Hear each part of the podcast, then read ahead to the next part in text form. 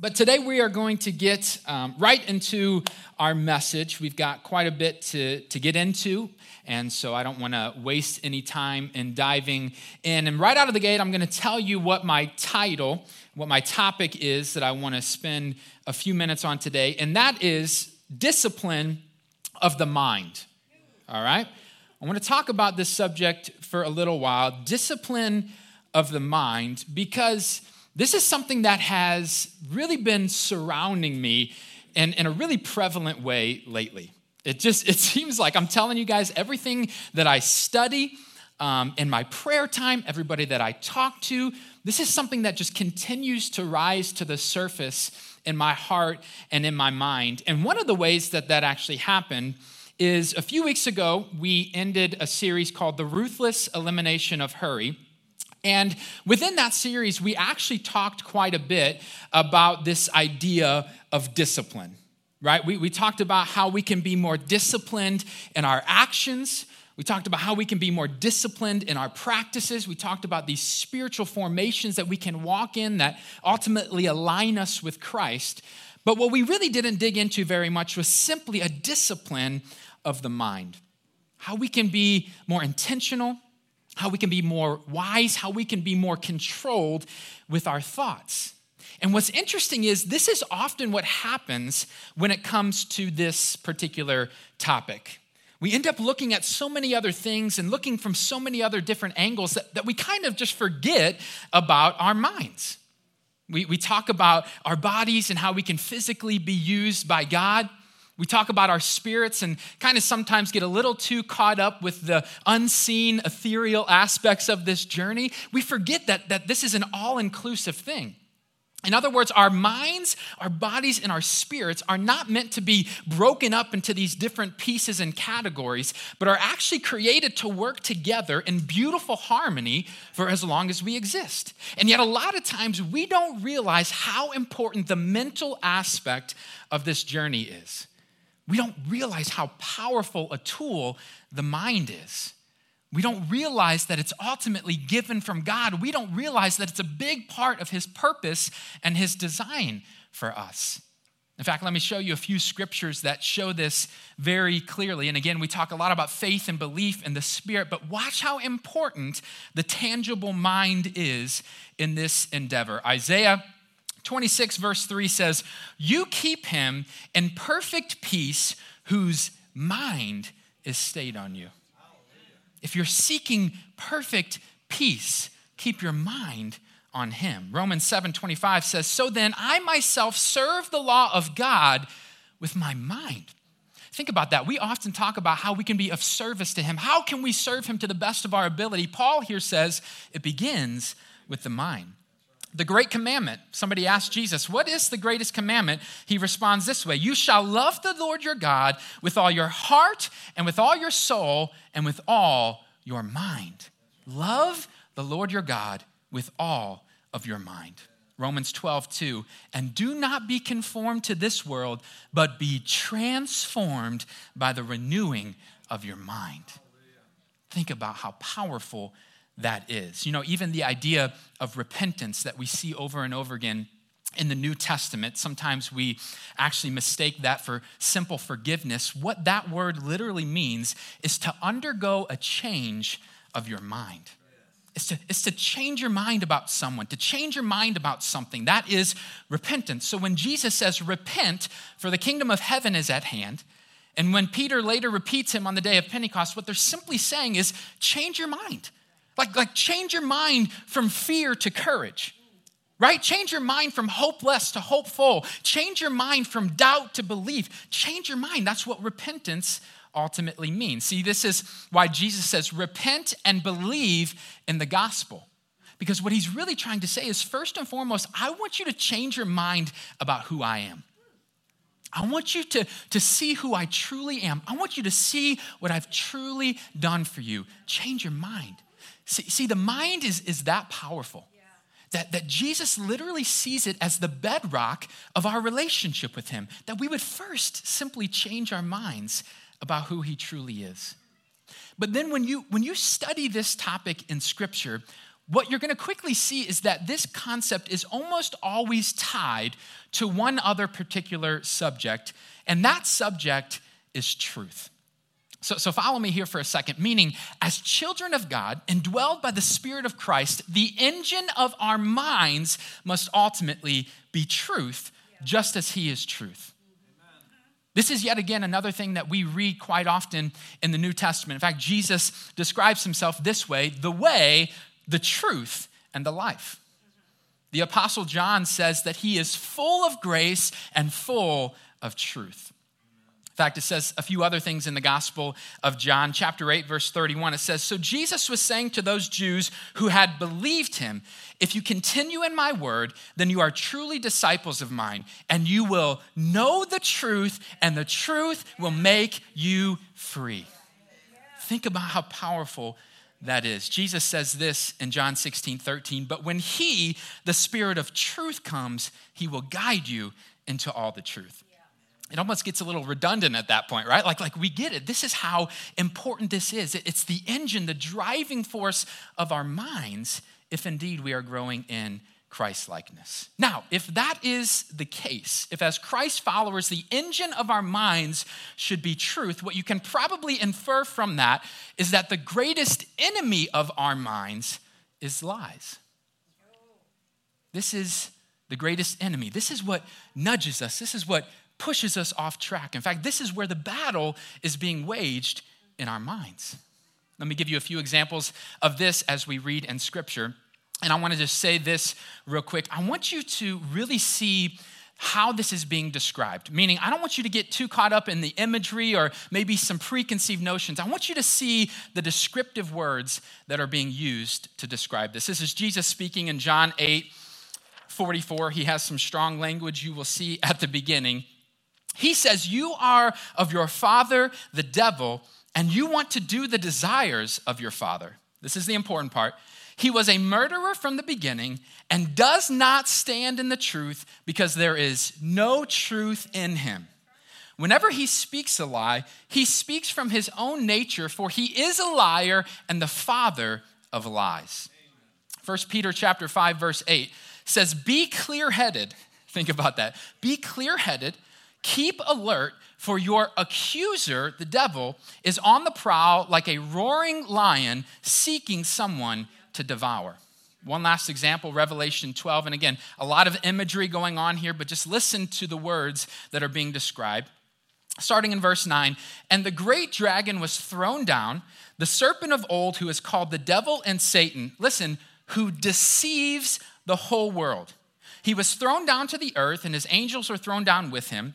Then I heard a loud voice in heaven saying, Now the salvation and the power and the kingdom of our God and the authority of his Christ have come, for the accuser of our brethren has been thrown down, he who accuses them before our God day and night. And they overcame him because of the blood of the Lamb and because of the word of their testimony.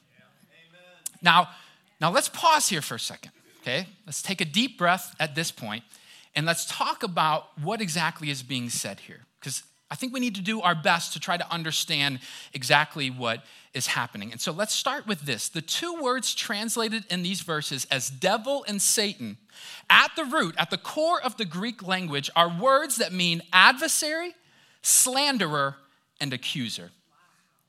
Listen closely to that. They are descriptive words meaning adversary, slanderer, an accuser. Now, why is that important to call out? Why is that important for us to know? Well, because it shows us that it's not so much about who might stand against us, but rather what might stand against us. This is a very important distinction that we need to make in our understanding. And let me maybe give you this analogy so you understand what I mean when I say that. Let's imagine that we are walking into a courtroom okay? And for whatever reason, we are the defense attorney for some sort of trial that's taking place. Obviously, our goal is to win that particular trial. Now, here's the truth of the matter to know who the prosecuting attorney is really isn't all that important. It really isn't all that valuable to us. In fact, we could go through that entire trial, we could win that trial, and never even know the name of that particular individual. However, to know the strategy that he or she might take, to know the information that they might try to use against us. That is what matters to us. So here's why this is important, okay? Listen closely. Regardless of how you read these verses, in fact, regardless of what your theology is on this topic, here's what you ultimately need to know that which is in opposition to you will almost always come in the form of lies, deception, and accusations. In fact, if you've ever wondered to yourself, where am I most vulnerable as a Christ follower? Like, maybe where do I need to build some strength? What do I need to be more aware of in this journey? This is the answer, without a doubt. Overcoming the lies in your mind seeing them for what they truly are, calling them out, and standing on the truth of Christ. That's the answer. And listen to me, this is taking place in the mind. It's taking place in the mind. This is so important because, you know, we look around at our lives, and, and what's so obvious to us are the circumstances in front of us right? That's, that's so easily what we get caught up in. We see the pain and, and, we see the loss and we see the obstacles in front of us. We get consumed by that. But understand what's working against you is never the situation in front of you, it's the lies in your mind. That's what's going on. Like, you know, you could you can never get past this circumstance in your life. It's just, man, it's too big for you. You're you're overwhelmed, you're tired. Here's what you should probably do. Just give up. Just like throw in the towel. There's no way you're going to make it through this. See, it's not even the circumstance in front of you, it's the lies in your mind. Right. Or, or maybe it's, you know, you're not good enough to accomplish what God has called you for. You're not good. I mean, I know it seems awesome. Like, I know the vision is really cool, but here's the truth of the matter you're not talented enough. You're not gifted enough. You don't have enough support around you. It's not the circumstance, it's the lies in your mind. And the truth is, I could go on and on and on and on with those examples because it literally plays out constantly in our lives. This is the narrative. We've, we've messed something up and believed the lie that we can't restore it. We, we've been hurt by someone or something, and we believe the lie that God no longer cares about us. We, we've heard the promises of God on our life, yet, yet we believe the lie that they no longer apply to us. It's a constant narrative running through our minds that we very much need to be aware of. And there are two ways in particular that these lies seem to show up. Okay, two ways in particular that these things really seem to rise to the surface, and that is through our perspective and through our identity. These are the two ways that this most impacts us through our perspective. And what I, what I mean when I say that is our outward view of things, how we see the world, how we see other people, and then our identity, how we look inward, how we see ourselves, who we think we truly are. And so let's talk about these two things for a moment and see if we can't maybe gain some understanding on how we can grow in this. So let's talk about the idea of perspective, okay? We've talked about this um, concept quite a bit around here. In fact, we've had an entire series on the idea of perspective because this is a huge, huge topic. The way that we view the things around us, the lens that we look through, truly does determine so much of what we do and how we do it, right? It really is that important. And in the New Testament, the Greek word for this concept is most often translated as mindset. In fact, when you think about the idea of perspective, I would almost rather you think of it that way to set or secure your mind on something. That's what we're talking about. And when it comes to this topic, this is something that the Apostle Paul in particular has much to say about. And so let me read you a few of these examples, and I want you to really pay attention to what he is trying to say. Let's start in Colossians chapter 3, verse 1. He says, Therefore, if you have been raised up with Christ, Keep seeking the things above, where Christ is, seated at the right hand of God. Verse 2 Set your mind on the things above, not on the things that are on earth. Listen to that. Set your mind on the things that are above. That should be your perspective. That should be your mindset. This is how he puts it in Romans 8, starting in verse 5. For those who are according to the flesh set their minds on the things of the flesh, but those who are according to the Spirit, the things of the Spirit. For the mind set on the flesh is death, but the mind set on the Spirit is life and peace. That is huge. That is huge. If we will set our minds on the things above, if we will set our minds on the Spirit, what lies ahead of us is life and peace. I don't know about you, but that's what I want. That's what I want to experience. See, see we, we don't realize how important the discipline of our mind truly is. In fact, we've, we've allowed ourselves to just roam freely into every crack and crevice of thought, including the places it ought not be, and we don't realize the danger that ensues as a result. We don't even realize the lies that we're constantly believing. We, we don't even realize the deception that's being caused. We don't realize the consequences that come from it. In fact, so many of us have taken this unintentional journey in our minds, and we now find ourselves in a place full of doubt, in a place full of discouragement, in a place full of fear. That's where we find ourselves. We no longer believe what we should believe. We no longer see how we ought to see. We no longer stand on the hope of God in our lives. I need you to understand that that is no small thing. What we are talking about here is, is not trivial, it's, it's not a game. This is crucial for your life. This is something we need to be very serious about. In fact, watch how Paul puts it in 2 Corinthians chapter 10. Pay close attention to just how strong his language is here. 2 Corinthians 10 5, he says, We are destroying speculations. We're destroying them. And every lofty thing raised up against the knowledge of God, and we are taking every thought captive to the obedience of Christ. Every thought, we're, we're taking it captive. Do you see the seriousness that he's speaking with? Do you see the intentionality that he's talking about? See, the truth is, every thought that runs through your head is significant and applicable for your life. Every single thought. And so here's Paul's idea take every one of them captive to the obedience of Christ. Lay every one of them at the feet of Jesus. Make every one of them surrender to the sovereign creator of the universe. This is how disciplined we need to be with our minds. Think about that. Now, here's the cool thing about these words from Paul. We, we talk a lot about Paul around here. We read a lot about Paul in the New Testament, and we see some really interesting things about him. He seems to be a, a pretty serious man.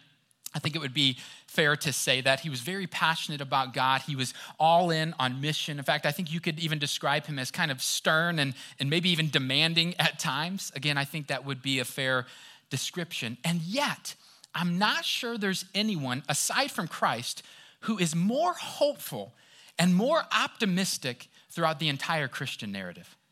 I'm not kidding you. This is my favorite thing about Paul that he could give us these wise instructions on the church and direction on spiritual leadership and the dense theology in every single one of his writings. And yet he was so positive. I'm telling you, he was so optimistic. He was so immovable in his hope of the gospel.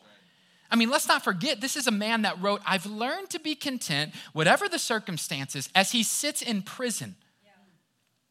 This is a man that, that wrote, God causes all things to work together for the good of those who love him, as chains are on his wrist. This is a man who writes, Be anxious for nothing as he's being attacked constantly by the Romans. It literally didn't matter what was happening in his life. He was not going to believe the lies in his mind. He wasn't going to allow it to take him down. So he says, Take every thought captive to the obedience of Christ. Now, can you just imagine for, for so many of us if we were in Paul's shoes? Can you just imagine being in some of the situations he was in? Can you imagine just trying to be light in the world? Right? I mean, he's trying to, to spread goodness. He's trying to spread love. He's trying to spread the, the good news of Jesus Christ. And he's being attacked from every angle. He's, he's being chased down, he's being arrested, he's being abandoned. Can you imagine the lies that we would believe in our heads? Can you imagine? This, this is obviously not what God truly has for you. I mean, look around, look around, everything's going on. This is clearly not what he has for you. In fact, he's not even, he's not even for you anymore. He's not even with you. In fact, nobody is. You're by yourself. You're abandoned. You have no love and no support. Honestly, can you imagine how negative you and I would be in his shoes? And see, this is one of the biggest ways that deception begins to creep in is through negativity. Through negativity. Keeping our eyes constantly on the bad things, keeping our focus constantly on the junk in our lives, ensuring that we see the downside of every action and of every outcome. this is how it begins to creep in. And it's like, man, how can you believe in the God of the Bible? How can you believe in all the things that it says about him and it says that he does? How can you believe that and live in constant negativity? How is that even possible? It's pretty simple by believing the lies, by being consumed uh, about what is not true about God, by being consumed about what is not true about his purpose for your life being consumed by what is not true about his people. That's how it happens. We believe the lies. And that last one is really, really important for us. Believing what is not true about his people, because far too easily we allow lies to take root in our minds as it relates to the people around us. Far too easily this happens. In fact, this is one of the biggest battles that we face on a day to day basis. Allowing the lies to affect how we see people, how we treat people, how we relate to other people. So often we believe this stuff and it ends up tearing down our relationships.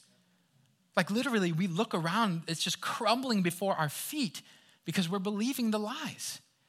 And whether you realize it or not, one of the quickest ways to tear you down is by tearing down your relationships. That's one of the quickest ways that you can be affected by this. See, this is why Paul says this in Ephesians chapter 4, verse 25. He says, Therefore, having put away falsehood. Now, I want to explain this real quick. I looked this up in the Greek, and this is actually imagery language. When it says put away falsehood, it literally has a picture of like taking off your coat and putting it aside, like taking off the coat of lies and, just putting them down. They're no longer a part of who you are. He continues, Let each one of you speak the truth with his neighbor, for we are members one of another. Verse 29 Let no corrupting talk come out of your mouths, but only such as is good for building up, as fits the occasion, that it may give grace to those who hear. May we be givers of grace. Verse 31 Let all bitterness, listen closely, let all bitterness and wrath and anger and clamor and slander be put away from you, along with all malice. Again, just take that coat off and put it down. Verse 32 Be kind to one another, tenderhearted, forgiving one another as God in Christ forgave you. Now, now that last part is essential. Because do you see now how truth is beginning to drive the ship? See, what Paul is saying here is hey, you, you remember how Christ forgave you? Hey, do do you remember what he was willing to do for you and the lengths that he was willing to go to, to do this for you? Okay, let that be the driving force of your mind. Let that be the engine that drives your perspective. All of a sudden, it's the truth of Christ that is informing us, that is leading us, that is guiding us. This is the mindset that we must have in our lives. I'll just wrap up this section by, by saying this. If this is something that you struggle with, and the truth of the matter is, every single one of us do. If you struggle with your daily mindset, if you struggle with constant negativity, I want to read two more scriptures from Paul. And, and not only do I want you to hear these things, I want you to write this down. I want you to put it on your refrigerator. I want you to put it on your phone, on your computer. I want you to be reminded of this every single day. Philippians chapter 4, starting in verse 7, he says, And the peace of God, which surpasses all comprehension, will guard your hearts and your minds in Christ Jesus. Can you just can you just picture that for a second? The peace of God, it will guard your hearts and your minds in Christ Jesus. And so, verse 8, brothers, whatever is true, whatever is honorable, whatever is just, whatever is pure, whatever is lovely, whatever is commendable, if there is any excellence, if there is anything worthy of praise, watch what he says let your mind dwell on these things. Let him dwell on these things. See, so many of us allow our minds to dwell in the bad places we allow ourselves to spin this narrative over and over and over again that we're not enough, that He's not for us, that we don't know what we're doing. Let your mind dwell on these things. Whatever is lovely, whatever is true, whatever is excellent, this is where our minds need to be. Amen? Amen. Let's finish by talking about our identity because this is a huge, huge aspect of what we're talking about today. And it's not just about understanding who you are, but, but it's also about securing yourself in who you are. Both of those things are of the utmost importance. In many ways, you really can't understand the correct perspective without first understanding your correct identity. You, you first have to be able to see yourself through the lens of God before you can really see anyone else or anything else in that same way. And, and while there are many scriptures that, that point us to our identity, all of which are worthy of study and proclamation, there's one in particular that always, always hits me in such a real way. And so I want to read 1 John chapter 3, verse 1. It says this See how great a love the Father has bestowed on us, that we would be called children of God. And such we are.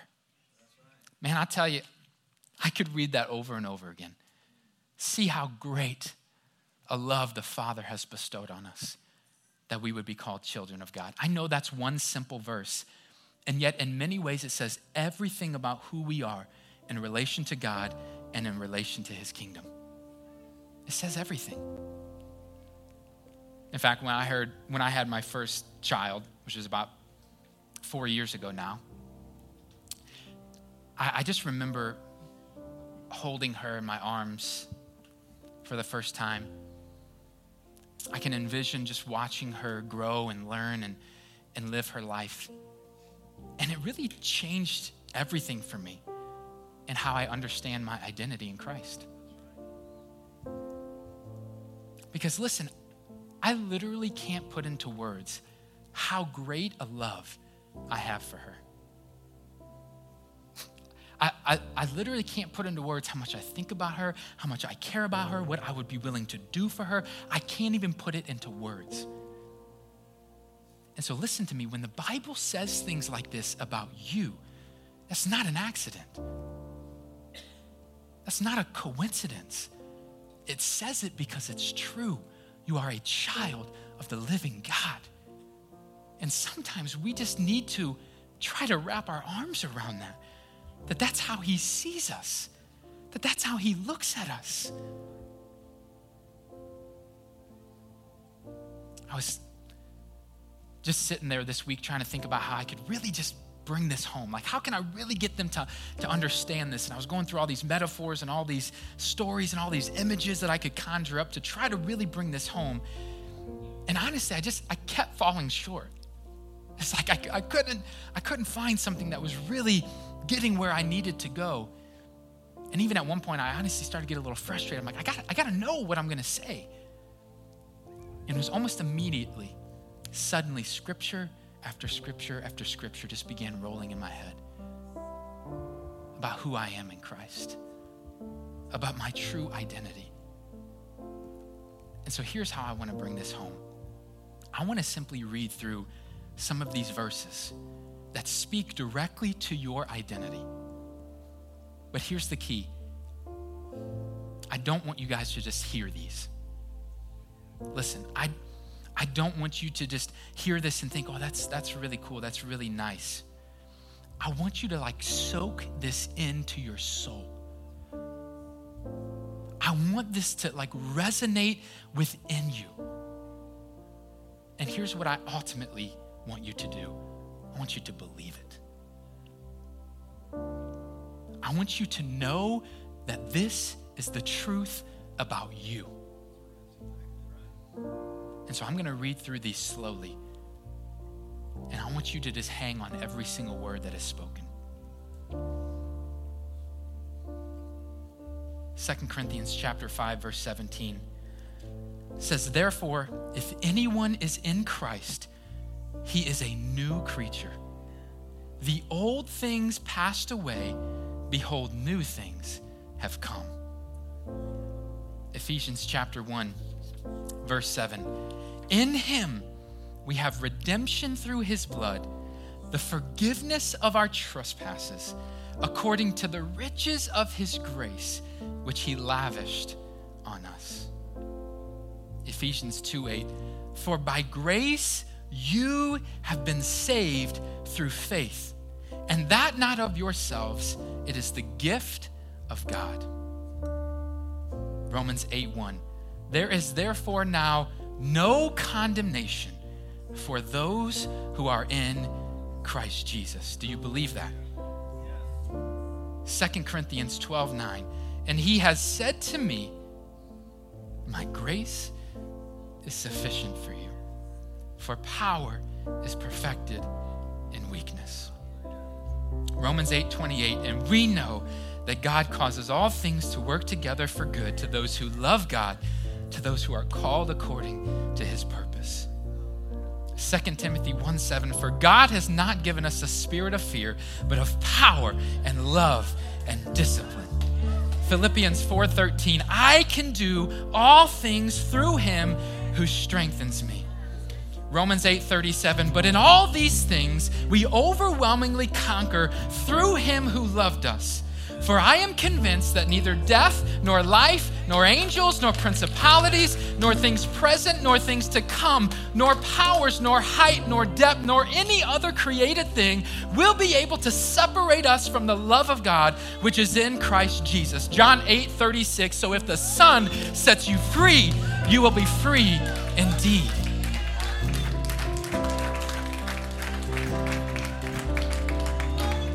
Listen closely if you have been believing anything else about yourself, if there is any other narrative running through your mind, call it what it is a lie. It's an accusation against who you truly are in Christ. You don't have to believe it. Don't believe it. And if you have been, stop believing it. Stop believing that you're not enough. Stop believing that, that you're weak. Stop believing that He's not for you. Stop believing that you've gone too far and your sin is too great for Him to cover. Stop, just stop believing it.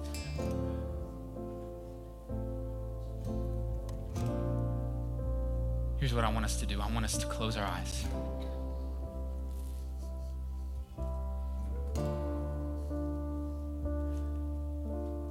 Right now, I want us to reach the throne of God. Because every one of us struggles in this area. Every single one of us. We've been clinging on to lies that don't line up with who we truly are. And we find ourselves weak and discouraged and fearful and doubtful. And I believe here today, those things can be broken. I believe here today, through the Holy Spirit, those things can come crashing down. Heavenly Father, right now, right now, I pray that you would make the lies in our minds so obvious to us right now. The things we've been holding on to, the things we've been clinging to that aren't true. God, just light them up that we can see them. And then I pray as quickly as we see them that you would tear them down. As quickly as we realize what we've been believing break it down. Shatter the lies in our lives, shatter the deception.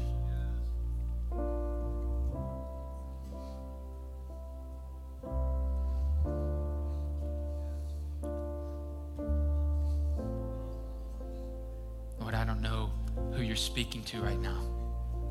I don't know. But I believe that you're to change somebody's perspective. You're wanting to change somebody's outlook. At the very least, you're, you're wanting them to start a new journey into truth, into life, into peace.